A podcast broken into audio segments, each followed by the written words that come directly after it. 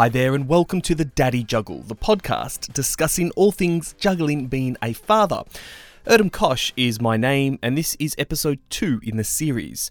If you missed last week's episode of the Daddy Juggle, I spoke to Matthew Wells from Jacksonville, Florida, who creates social media content under the hashtag Basic Dad Stuff.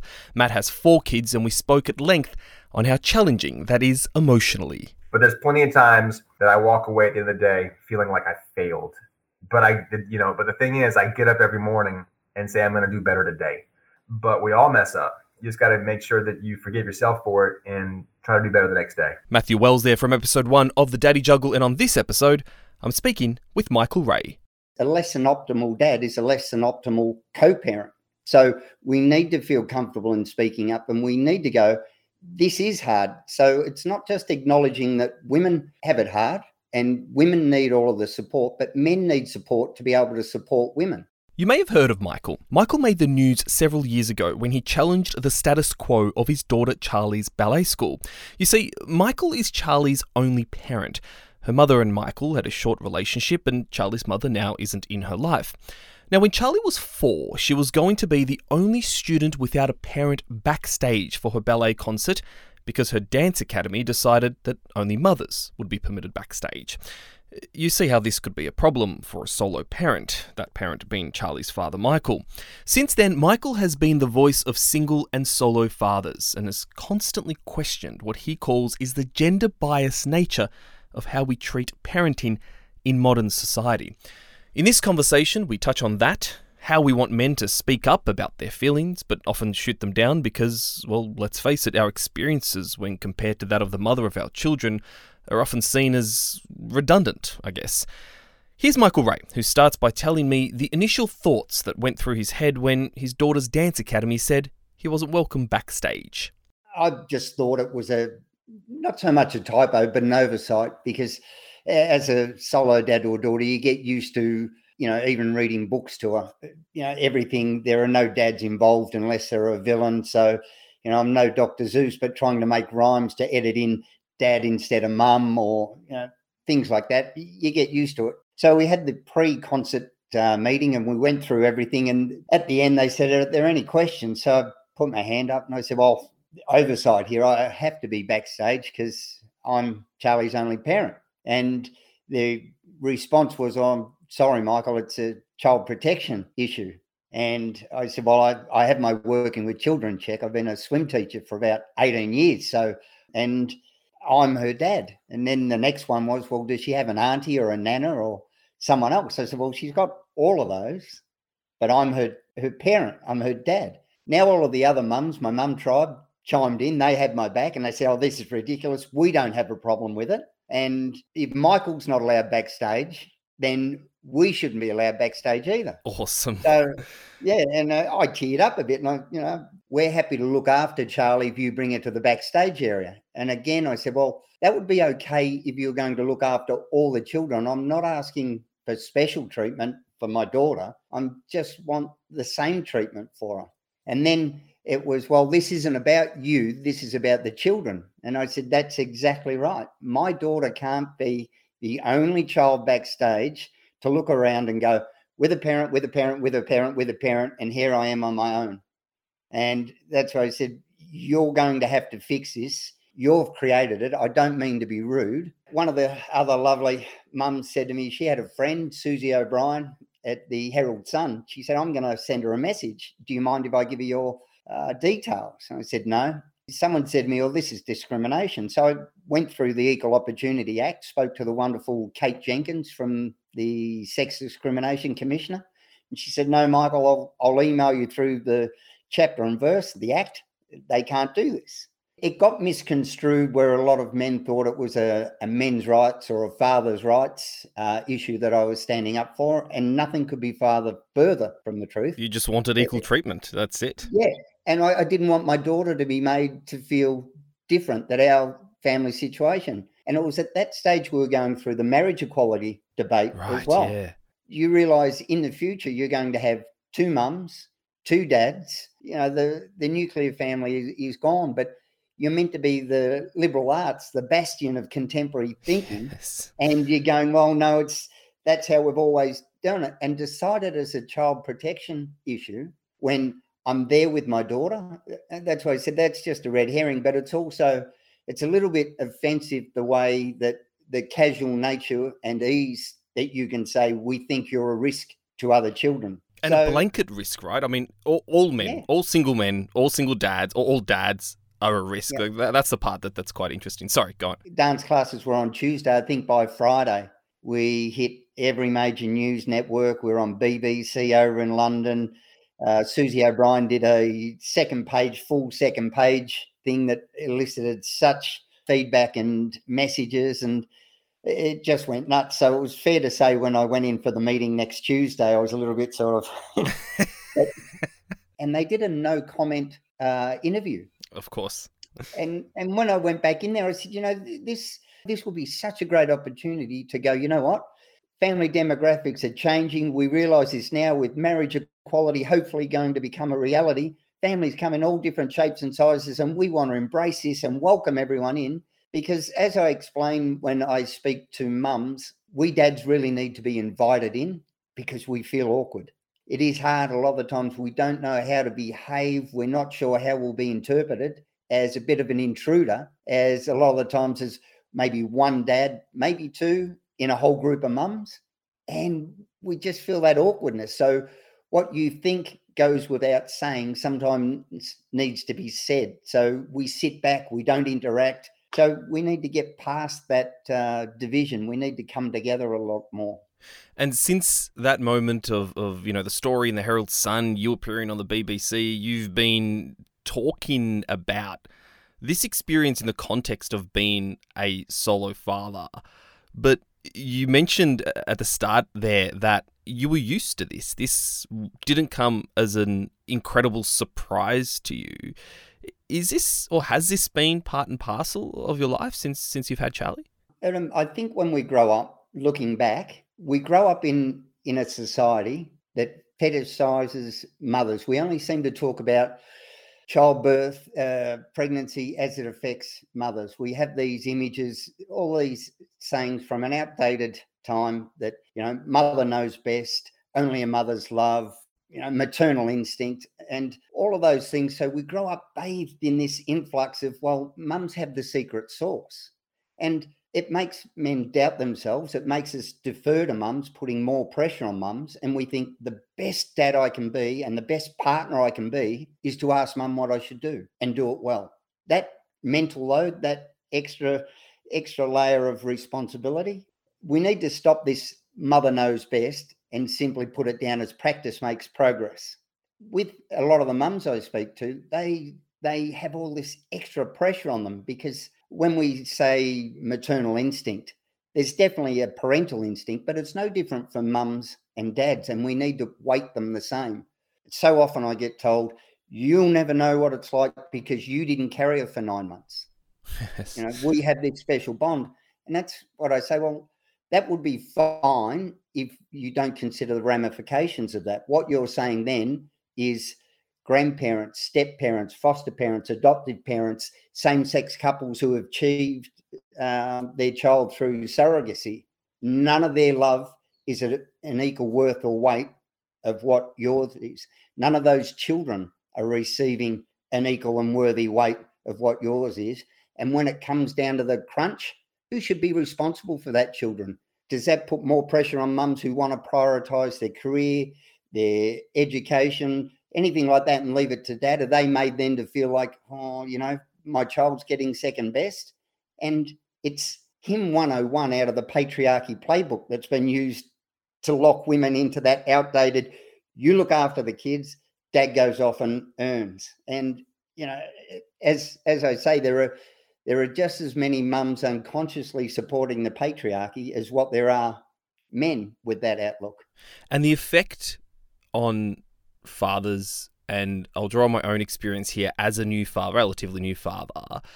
And it's not really something I'd thought about, to be honest, until I'd come across your work. But I almost, in conversations with friends, other dads, other mums, played down my feelings, my experiences, my sleep deprivation, my exhaustion because the mother has it worst. Because my wife is still breastfeeding our 10 month old daughter, which means that, you know, during the nights when she gets up, obviously I can do a little bit, but usually it's on her.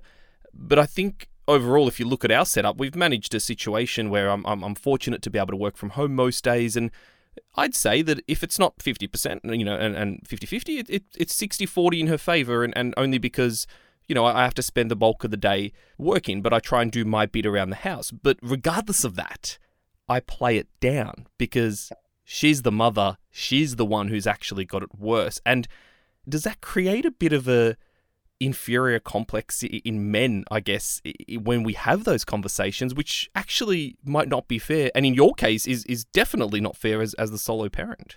Yeah, uh, definitely, Erdem, and and it flows on as well because then it goes on to workplaces yes. as well. You know, can't your wife do this? Yeah. Shouldn't your wife be doing that? You know, you're tired, but she's more tired, which is often often the case but we can't downplay it because a less than optimal dad is a less than optimal co-parent.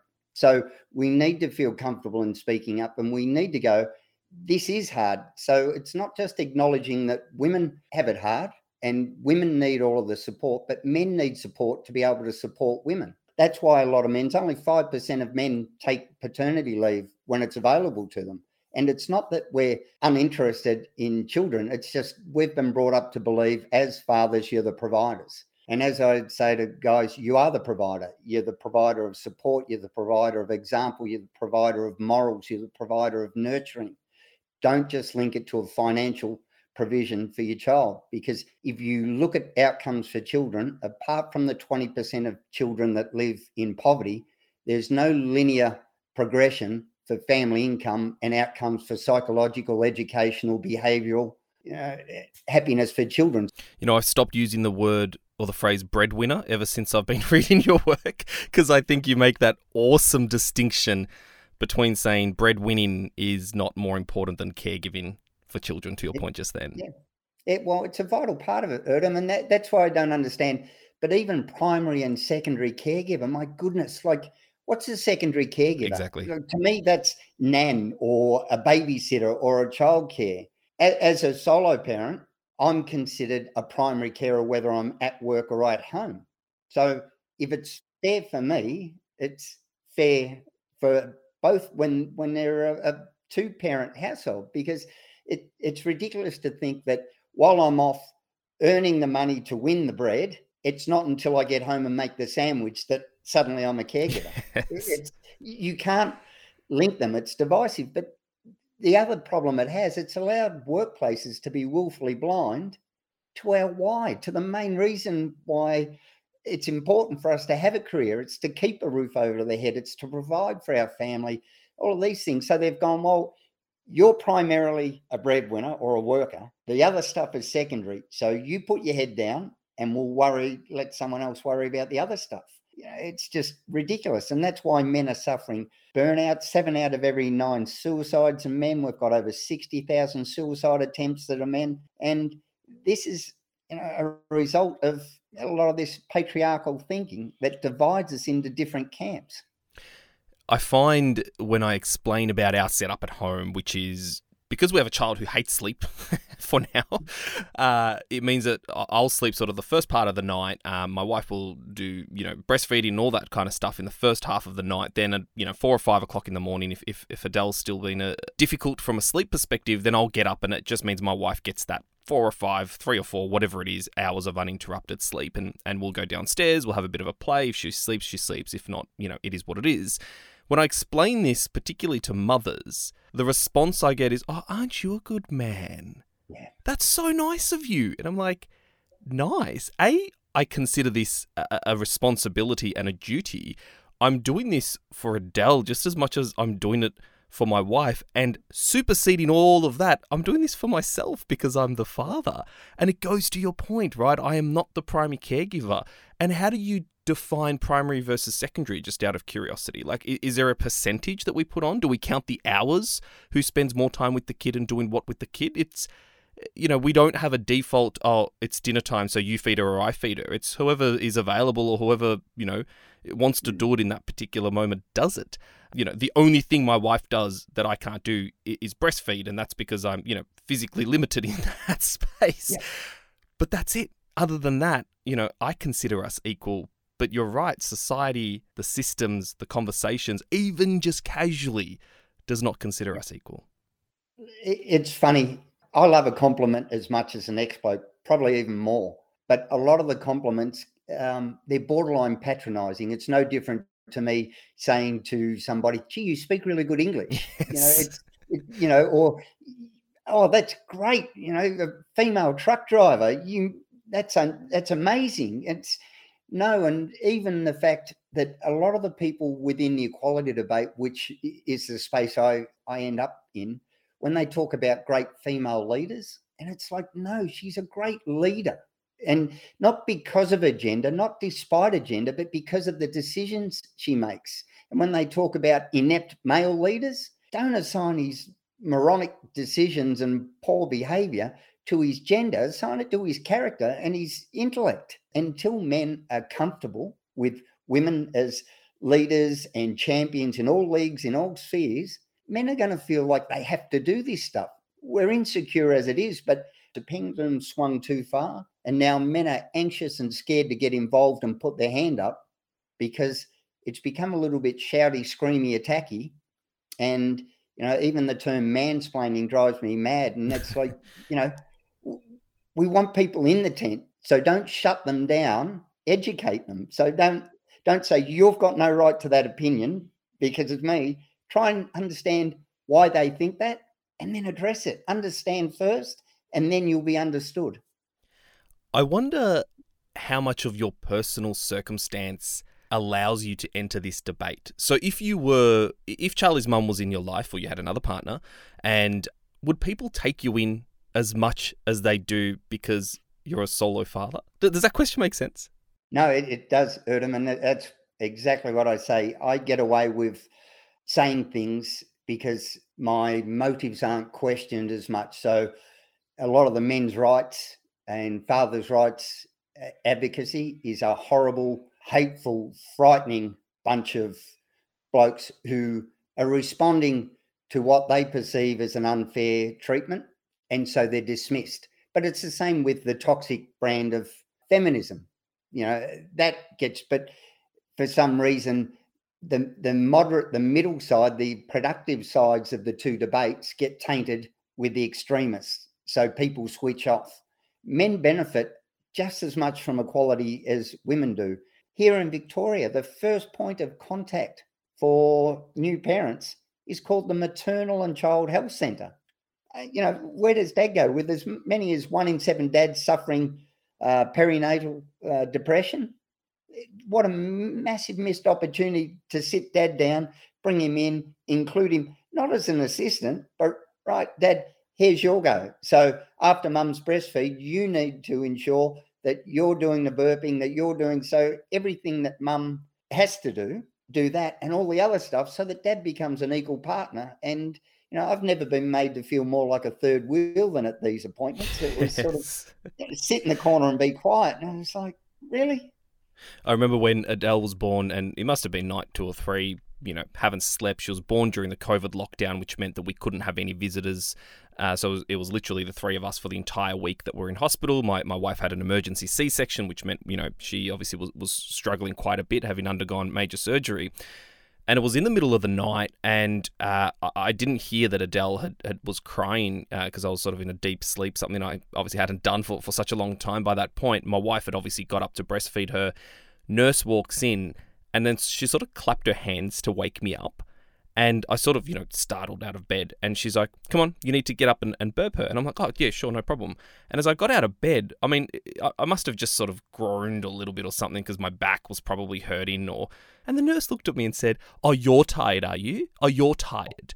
And I just thought to myself, well, I am. But it doesn't mean that, of course, my wife has just had major surgery. There's no denying that she's not well and needs to be taken care of. But I mean, what I can't be tired? Like I have yeah. to be a super dad where I don't, or a super man or a super person where I'm not, I don't feel the brunt of any of this. Like childbirth affects men as well. It affects fathers yeah. as well.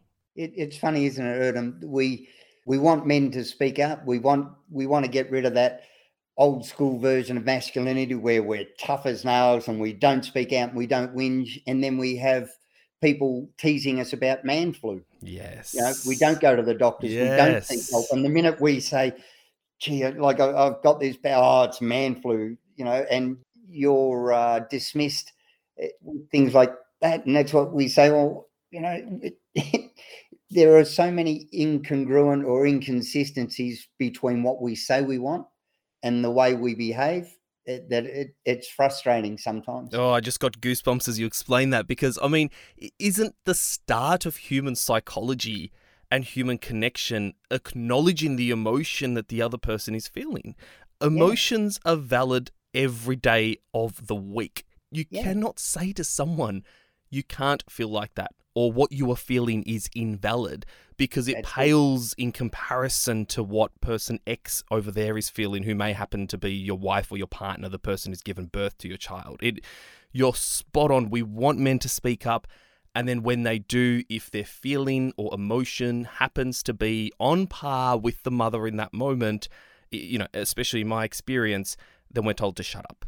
Yep. Two things can be true at the same time. Exactly. It's, exactly. You know, yes, my wife is doing poorly and she is suffering and her is but i can also exactly. be feeling it doesn't negate her thing and that's why i say to mums you've got no idea uh, speaking to the dads i speak to and my uh, personal experience of the guilt and the worry we feel when our wives are going through that like we feel or i felt like the worst rat like i just the empathy and i know it's I'm not drawing a, a straw man or a false equivalency here. It's nothing like that. But just that sense of what have I done, this poor woman, you know, and then the sense of gratitude afterwards when they get through it and the sense of amazement and just sheer awe for the whole process. Everything from, you know, the fact that my daughter's mother even entertained me as as a child's father for a bit, but the whole process all the way through. It's just amazing but it's fearful for us guys as well because it's out of our control. And as parents, we know that deathly fear of what could happen to our children, what will impact them. And it's the same with our partners. It needs to be acknowledged and it needs to be accepted. Precisely. We could talk about this, I think, for, for hours. And I absolutely love your work. But let's talk about Charlie, because you say that you remember the moment your life changed forever for the better, and it's almost as though your life before was of no real consequence or significance. It was all just in preparation for the birth of your daughter. Take me through the journey of becoming a father, being a father to, to a beautiful young girl, and uh, and what she's like in your life. Uh, she's she's absolutely everything, Erdem. The the thing that I I don't understand is when a lot of times we hear about the sacrifices we make for our children. Well, to me, when I hear sacrifice, I, I think of something that's worth great value that's been giving for something that's of lesser value. And there's trade offs. And unless you're a mug, like I'm the Warren Buffett of trade offs for my child, there's nothing that I've traded where I've gone, gee, I can't do that, but I've got this. There's nothing I've traded that I wouldn't trade a hundred times over yeah, there's nothing that's not made instantly better than walking through that door and having that kid leap into your arms. And, you know, the day just melts. And that's what we say. I've found that there were lessons to be learnt from when I was younger that weren't revealed until I had Charlie. And it's like, ah, now, now there's a lesson. And it's the same with we see with our parents as we get older and you look back and the stuff that you push back against that you thought was being silly it may have seemed silly back then, but suddenly it makes sense. You can see why. You get that. You look through a different window as you get older, and once you're a parent, it's um, just amazing. And as I say to guys, I don't think that we get better. Uh, it gets easier as our children get older at being parents.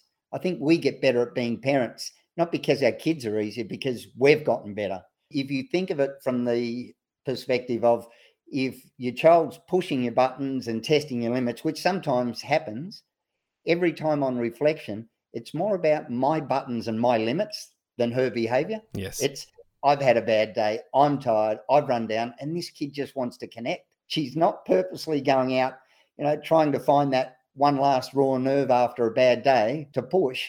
She just wants to be involved and present. And that's why I say to guys, a lot of times if you stop what you're doing and go, you know what, I'm going to give this kid 30, 45 minutes, just her and I, I'm going to get on the floor. We're going to play Uno. We're going to go for a bike ride or whatever like that. And then I'll get back to the day to day grind stuff that's driving me mad.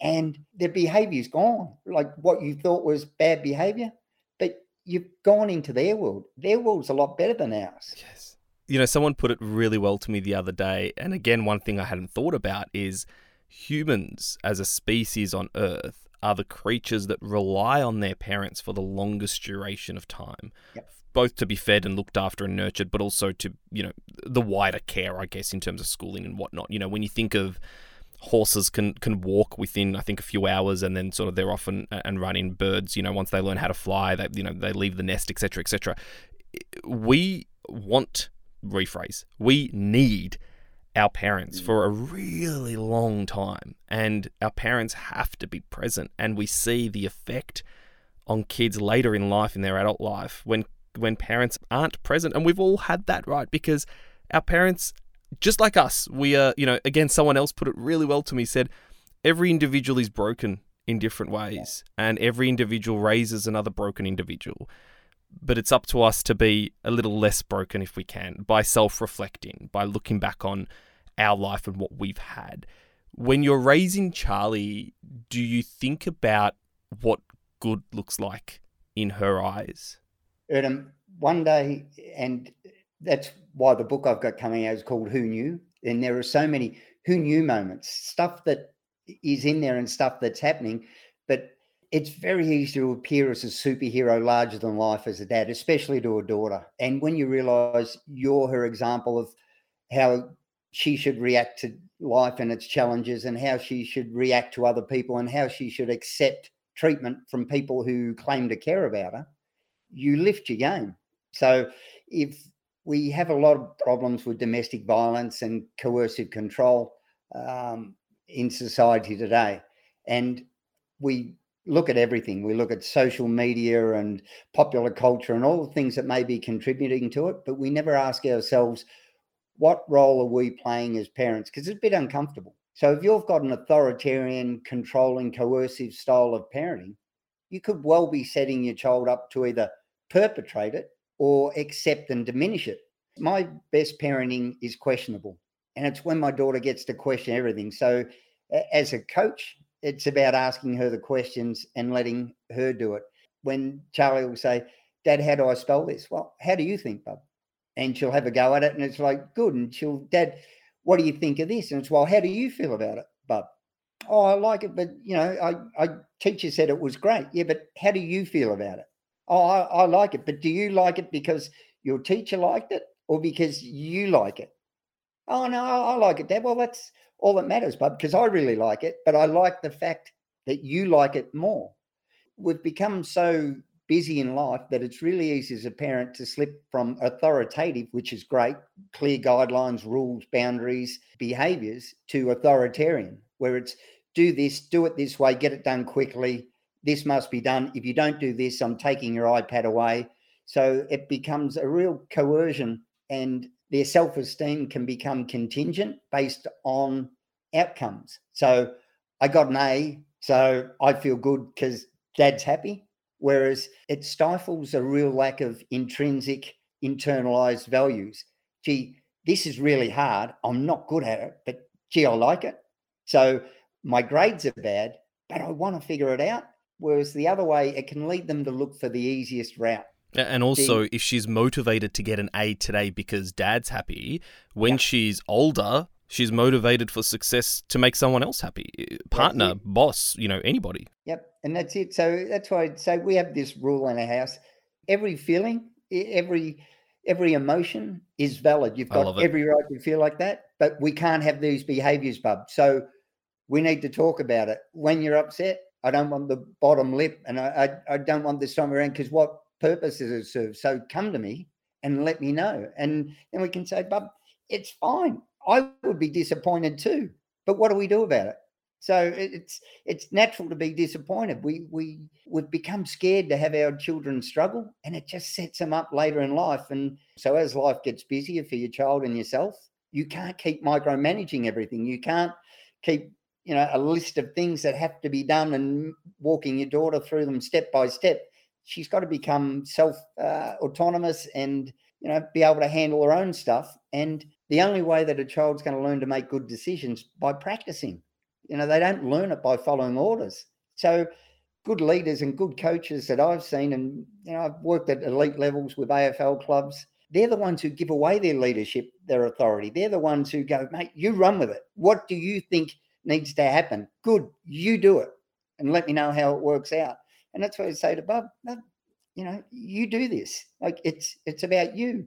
There was that one moment where she said to me, Dad, I wish I could do everything as good as you.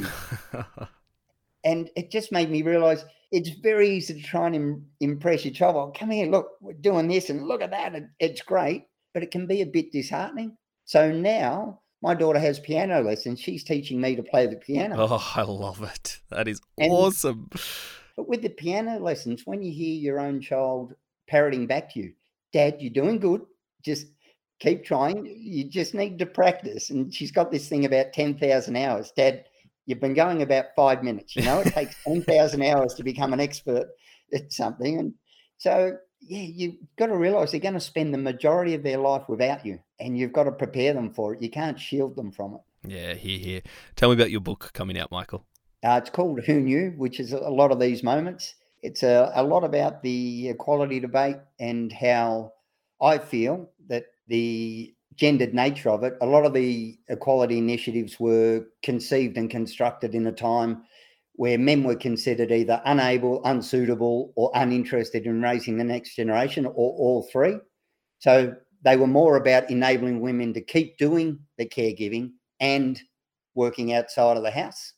And because of the gendered nature and a lot of the cultural connotations within organisations that see men going off for paternity leave and being, you know, have a great holiday. Like, you know, good luck watching, you know, Dr. Phil and all of those little, like you say, microaggressions that diminish the important and tiring role that they're uh, doing. But it also shows the disrespect that women have uh, suffered, where you know raising children was seen as easier than working, and we know it's not. It's it's a lot harder so yeah, it goes into a, a, lot of those things and why we need to get rid of this primary and secondary caregiver and just a lot of realizations. It's got the ballet school in it. Some of the things, uh, what's coming up, you know, the rules for dating my daughter and uh, you know which which before everyone jumps on me, that's what it said. The, the end of that one is they're her rules. So you know, don't think that. I love uh, it.